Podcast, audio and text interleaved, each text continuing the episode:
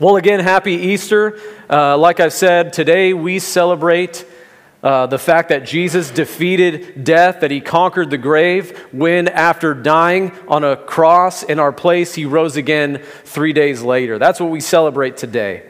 And we are going to think about the resurrection, specifically from Luke's gospel account of the resurrection. So if you have a Bible with you, we're going to be in Luke 24, looking at the first 12 verses there. And the title this morning, if you're taking notes, is actually a question. The question is, What are you looking for?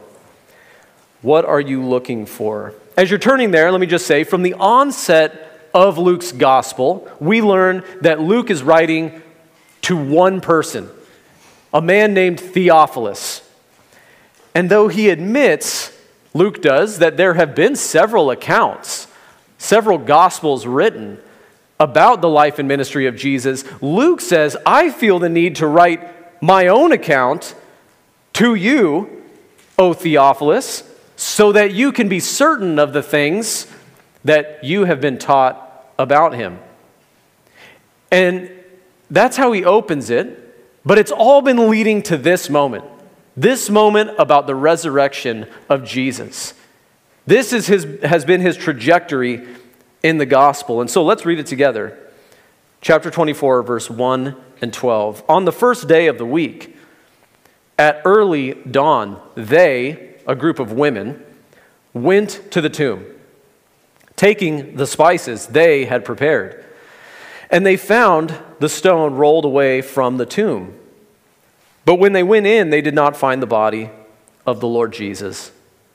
While they were perplexed about this, behold, two men stood by them in dazzling apparel. And as they were frightened and bowed their faces to the ground, the men said to them, Why do you seek the living among the dead? He is not here, but has risen.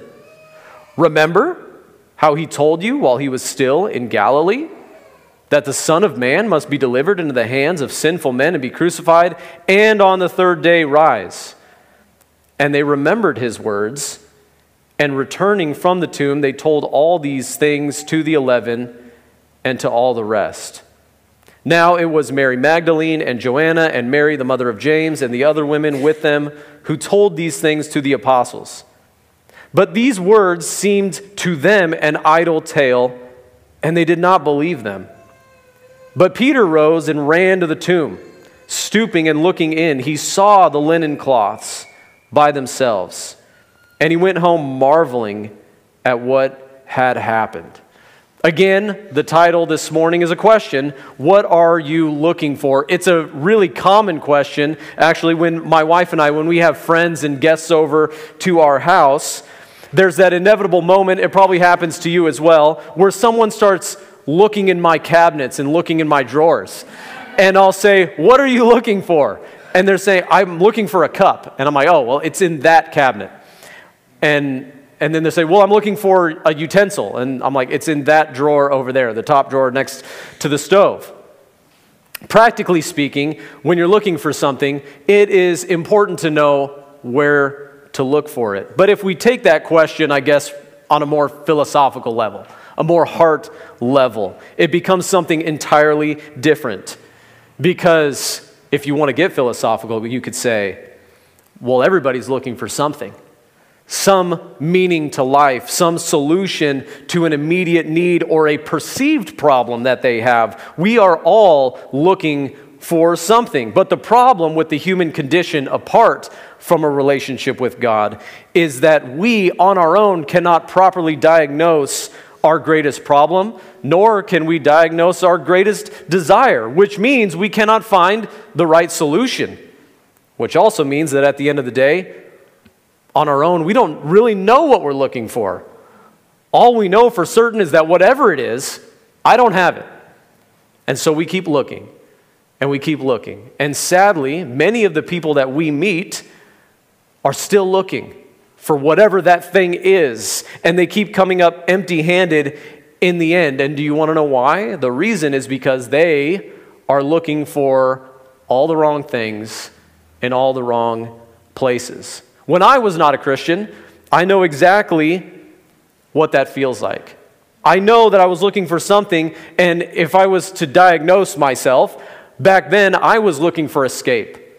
I was looking for a way out of my perceived chaos that was my life. And so I turned to things, to substances, to experiences, to take my mind off the reality of my situation.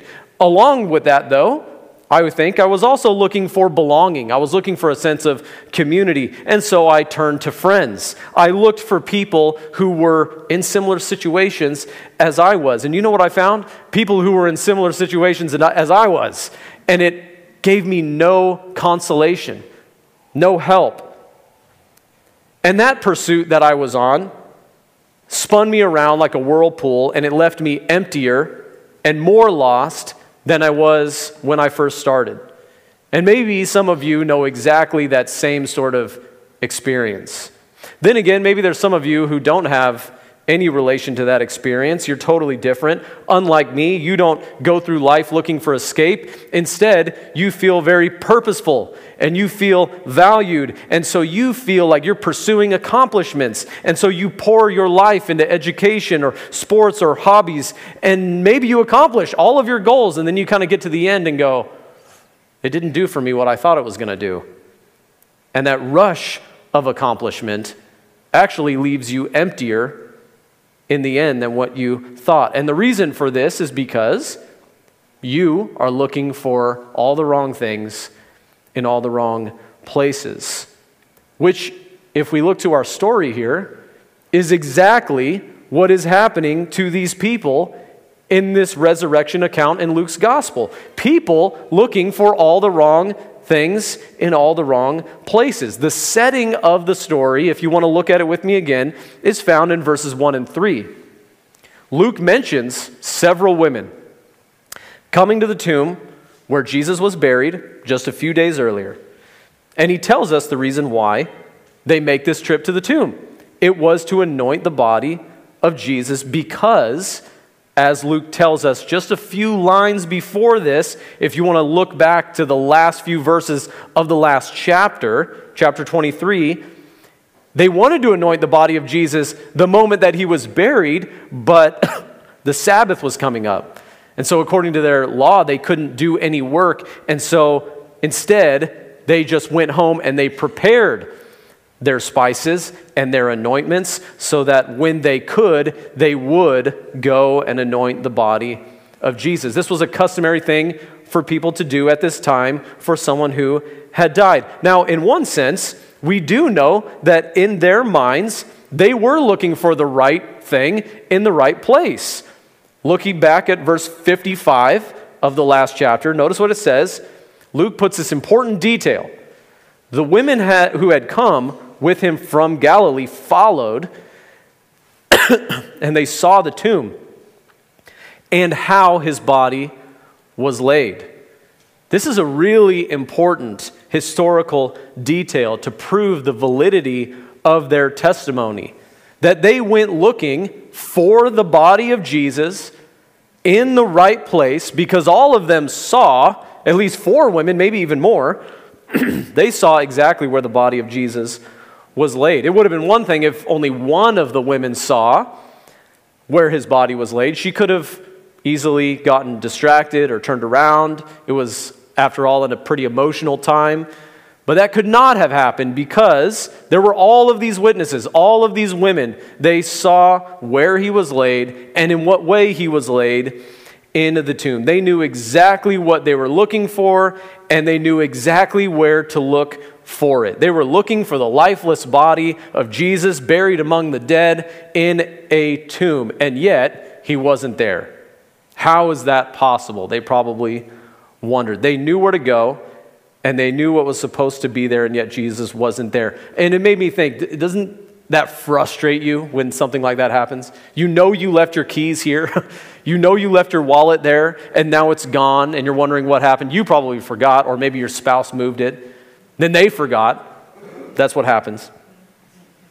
Magnify that feeling times a hundred, and that's how these women were probably feeling. Thankfully, though, for these women, there was someone there who knew what they were looking for and where they could find it. In verse 4, Luke writes that there were as these women were standing there, very unamused, two men stood by in dazzling clothes, which is a clue that these were not just ordinary men, right? They were angels, in fact, messengers sent from God to help these women on their search for Jesus. We know they were angels because of the description of their clothes and because of their response. When they see these men, they bow their faces to the ground and are frightened. That's not something you do before ordinary people. These were angelic beings. And so, in this moment, as these women are standing there, wondering where the body of Jesus had gone, these angels appear to them and they ask them a really important question Why do you seek the living among the dead? This is only speculation, but perhaps before they ask that question, maybe these angels asked first, Hey, what are you looking for? And after answering, Hey, we're looking for the body of Jesus, it was only then these angels asked them, Why? Why are you looking for the living among the dead? In other words, why are you looking for all of the wrong things in all of the wrong places? Why are you looking for life among dead things? That's a probing question. Why are you looking for life among the things that are dead? Have you ever asked yourself maybe that question? Why am I looking for life among the things that are dead? Why do I look for ultimate experiences, ultimate things in temporary realities? Why do I look for someone or something that is temporary to give me what it could never give me because, again, it's temporary. If only we could ask ourselves that question more often concerning the things that we're pursuing, the things that we are ambitiously striving after in our lives. What am I looking for in this thing to give me? It may be that when you ask yourself that question, you come to realize, as these women did, that you're looking for all the wrong things in all the wrong places. You're looking for life among the dead. Thankfully, though, God sent these two angels to help these women out, and they tell them what they are looking for and where to find him. Luke records it very simply right there in verse 6, the first part of it. He is not here, but he has risen. In other words, the Jesus that you are looking for the one who was dead, he's not here because he's alive.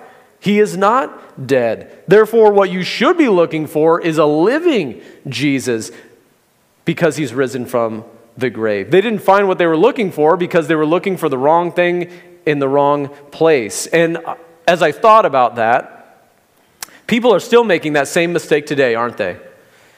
They look for their own version of Jesus. They look for a Jesus that fits their narrative or their understanding. They look for a Jesus made in their own image and likeness, someone that they can understand when he breaks all of our categories. They look for Jesus, the good moral teacher. They look for Jesus, the social justice warrior. They look for Jesus, the hippie surfer, whatever it is.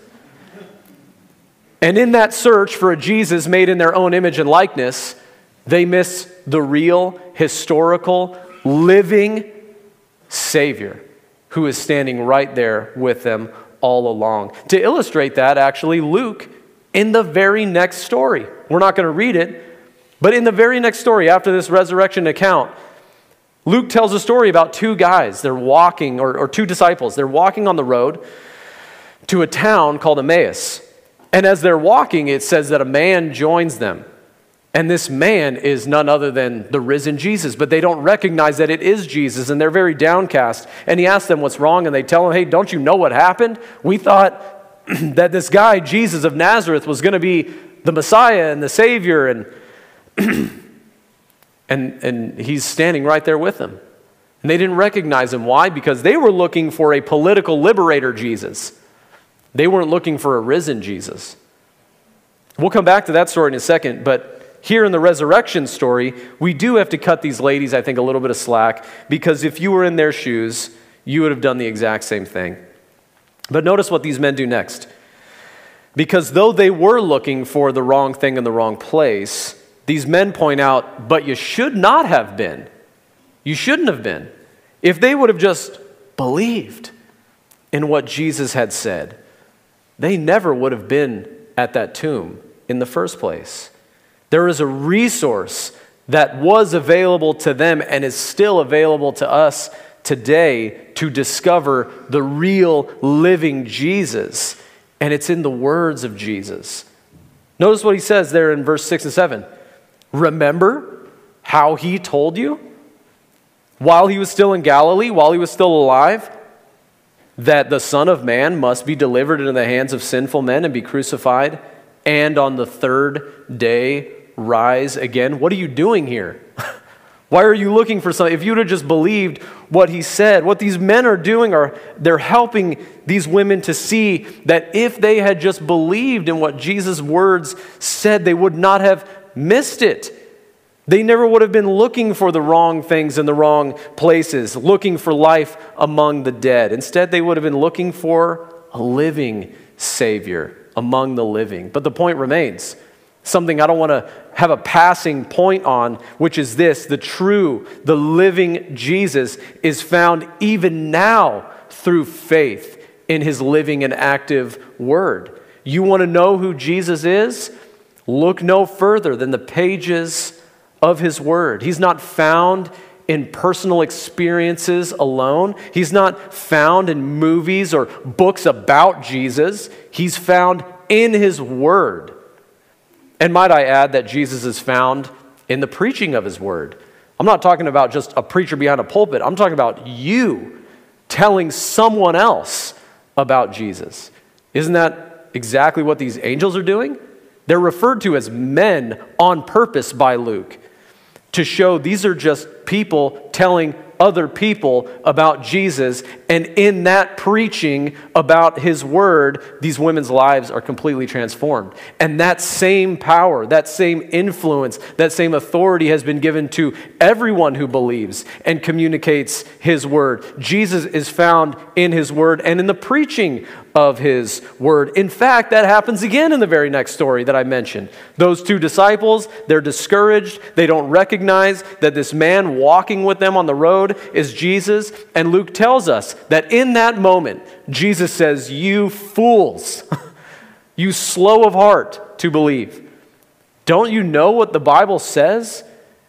And it says from the beginning to the end, he tells them all from the Old Testament scriptures how all the things that happened to Jesus were meant to happen to Jesus. That he was going to die, that he was going to suffer, and that he was going to rise again. And their, their minds are blown away. And they're like, hey, why don't you come over to our house, tell us more about this? And so he comes over, and, and it says that the moment he broke bread with them, their eyes were opened. And they recognized, oh my gosh, this is Jesus. And then all of a sudden he disappears.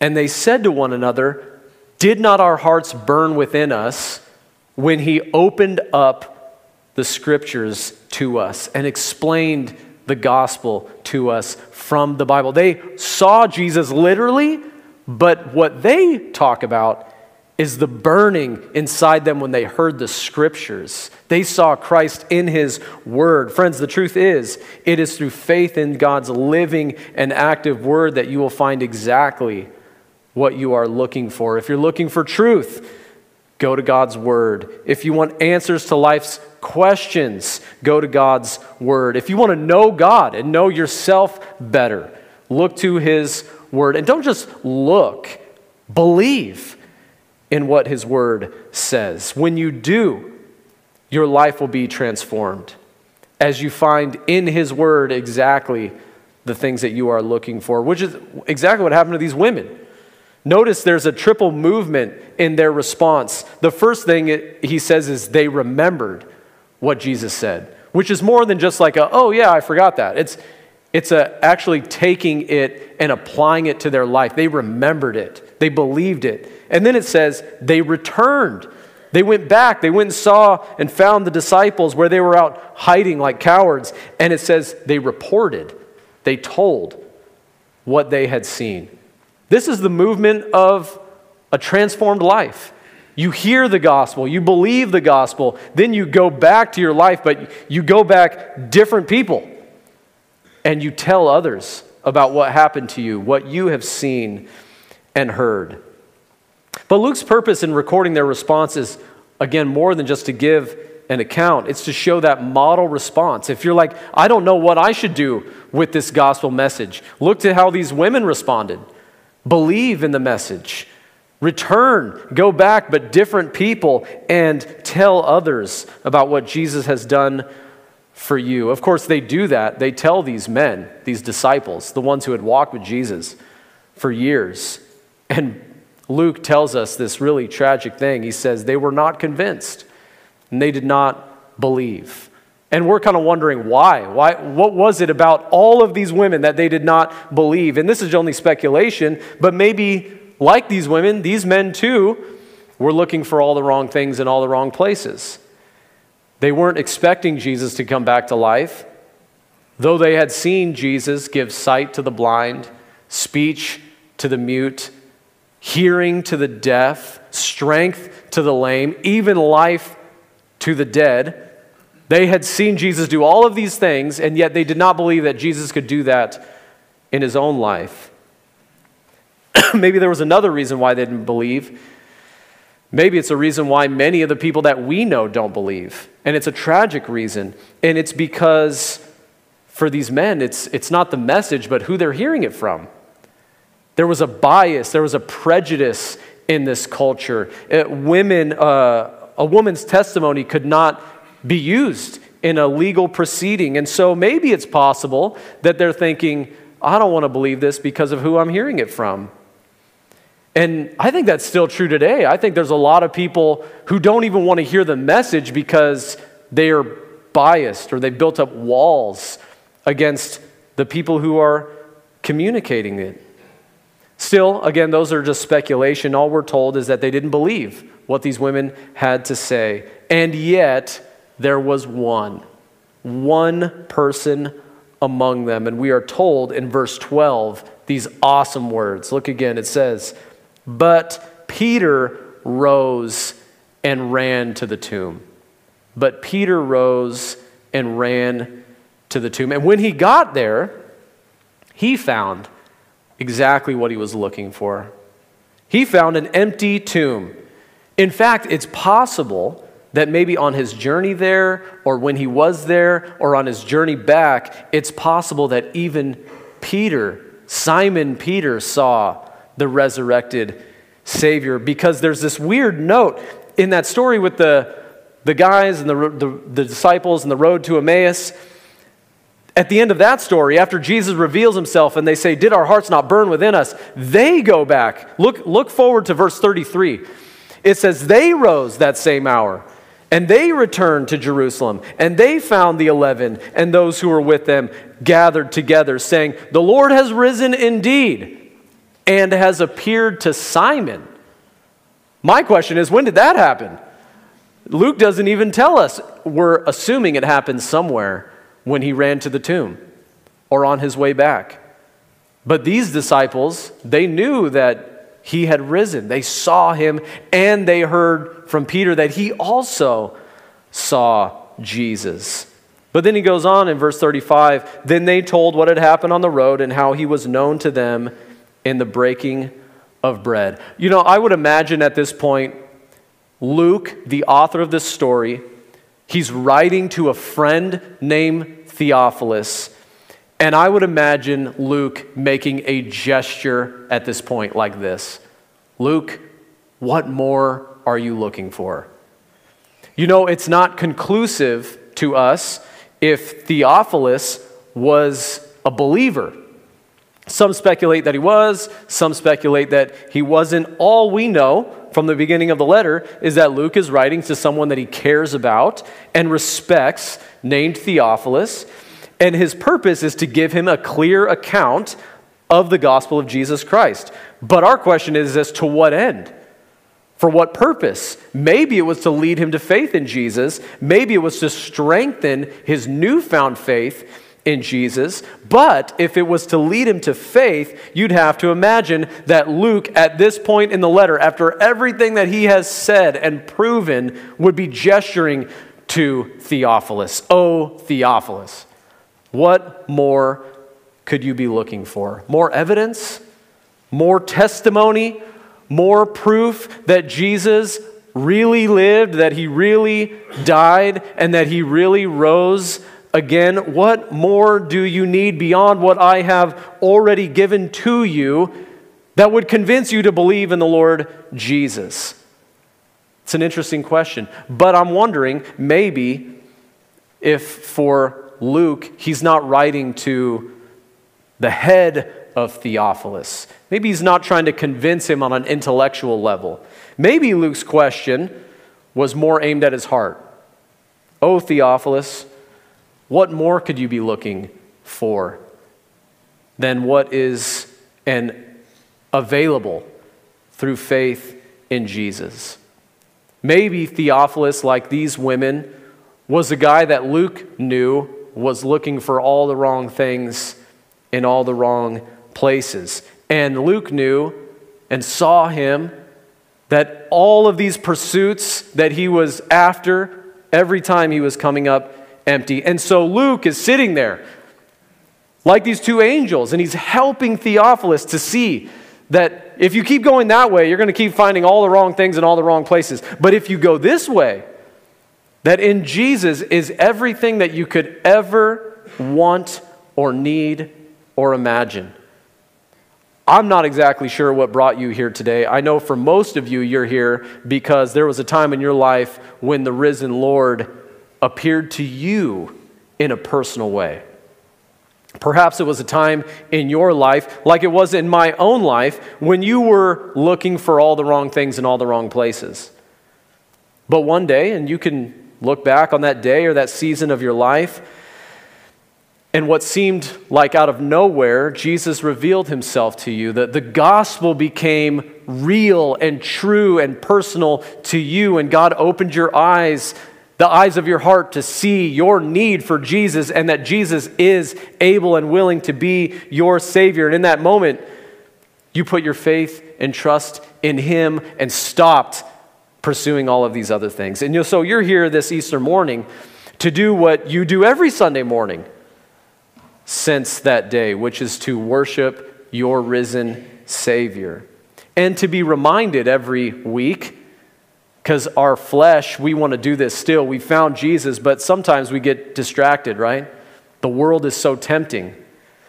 And so we, we come here every week to remind ourselves that, that there's nothing out there really for me than what I've already found in the Lord Jesus. You're here because He found you and because you found Him. Still, there may be some of you here who, if I were to ask you the question, what are you looking for?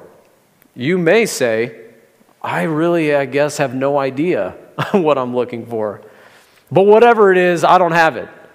And I came here today with questions. I know I was in a similar situation. My question to you is this How long will you go on looking for life among the dead? How long are you going to go on looking for life among the dead? How long will you go on searching for all the wrong things in all the wrong places when the risen Savior is right there, ready to reveal himself to you and draw you into a relationship with him? A better option for you would be to do what these women did, to do what Peter did, to do what the 11 disciples eventually did, to do what billions of people have done over the centuries since the risen Savior came. And you put your faith and trust in Jesus. That's a much better option. Believe and trust in Him and quit looking for life among the dead. Why don't we pray together and we'll have a time of communion? God, we come before you and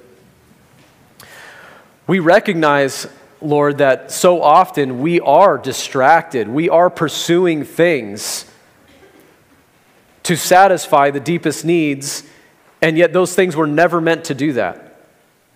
We find our deepest desires, our deepest passions fulfilled in a relationship with you, God, the one who made us, the one who created that, as many say, the God shaped hole in our hearts that only you can fill.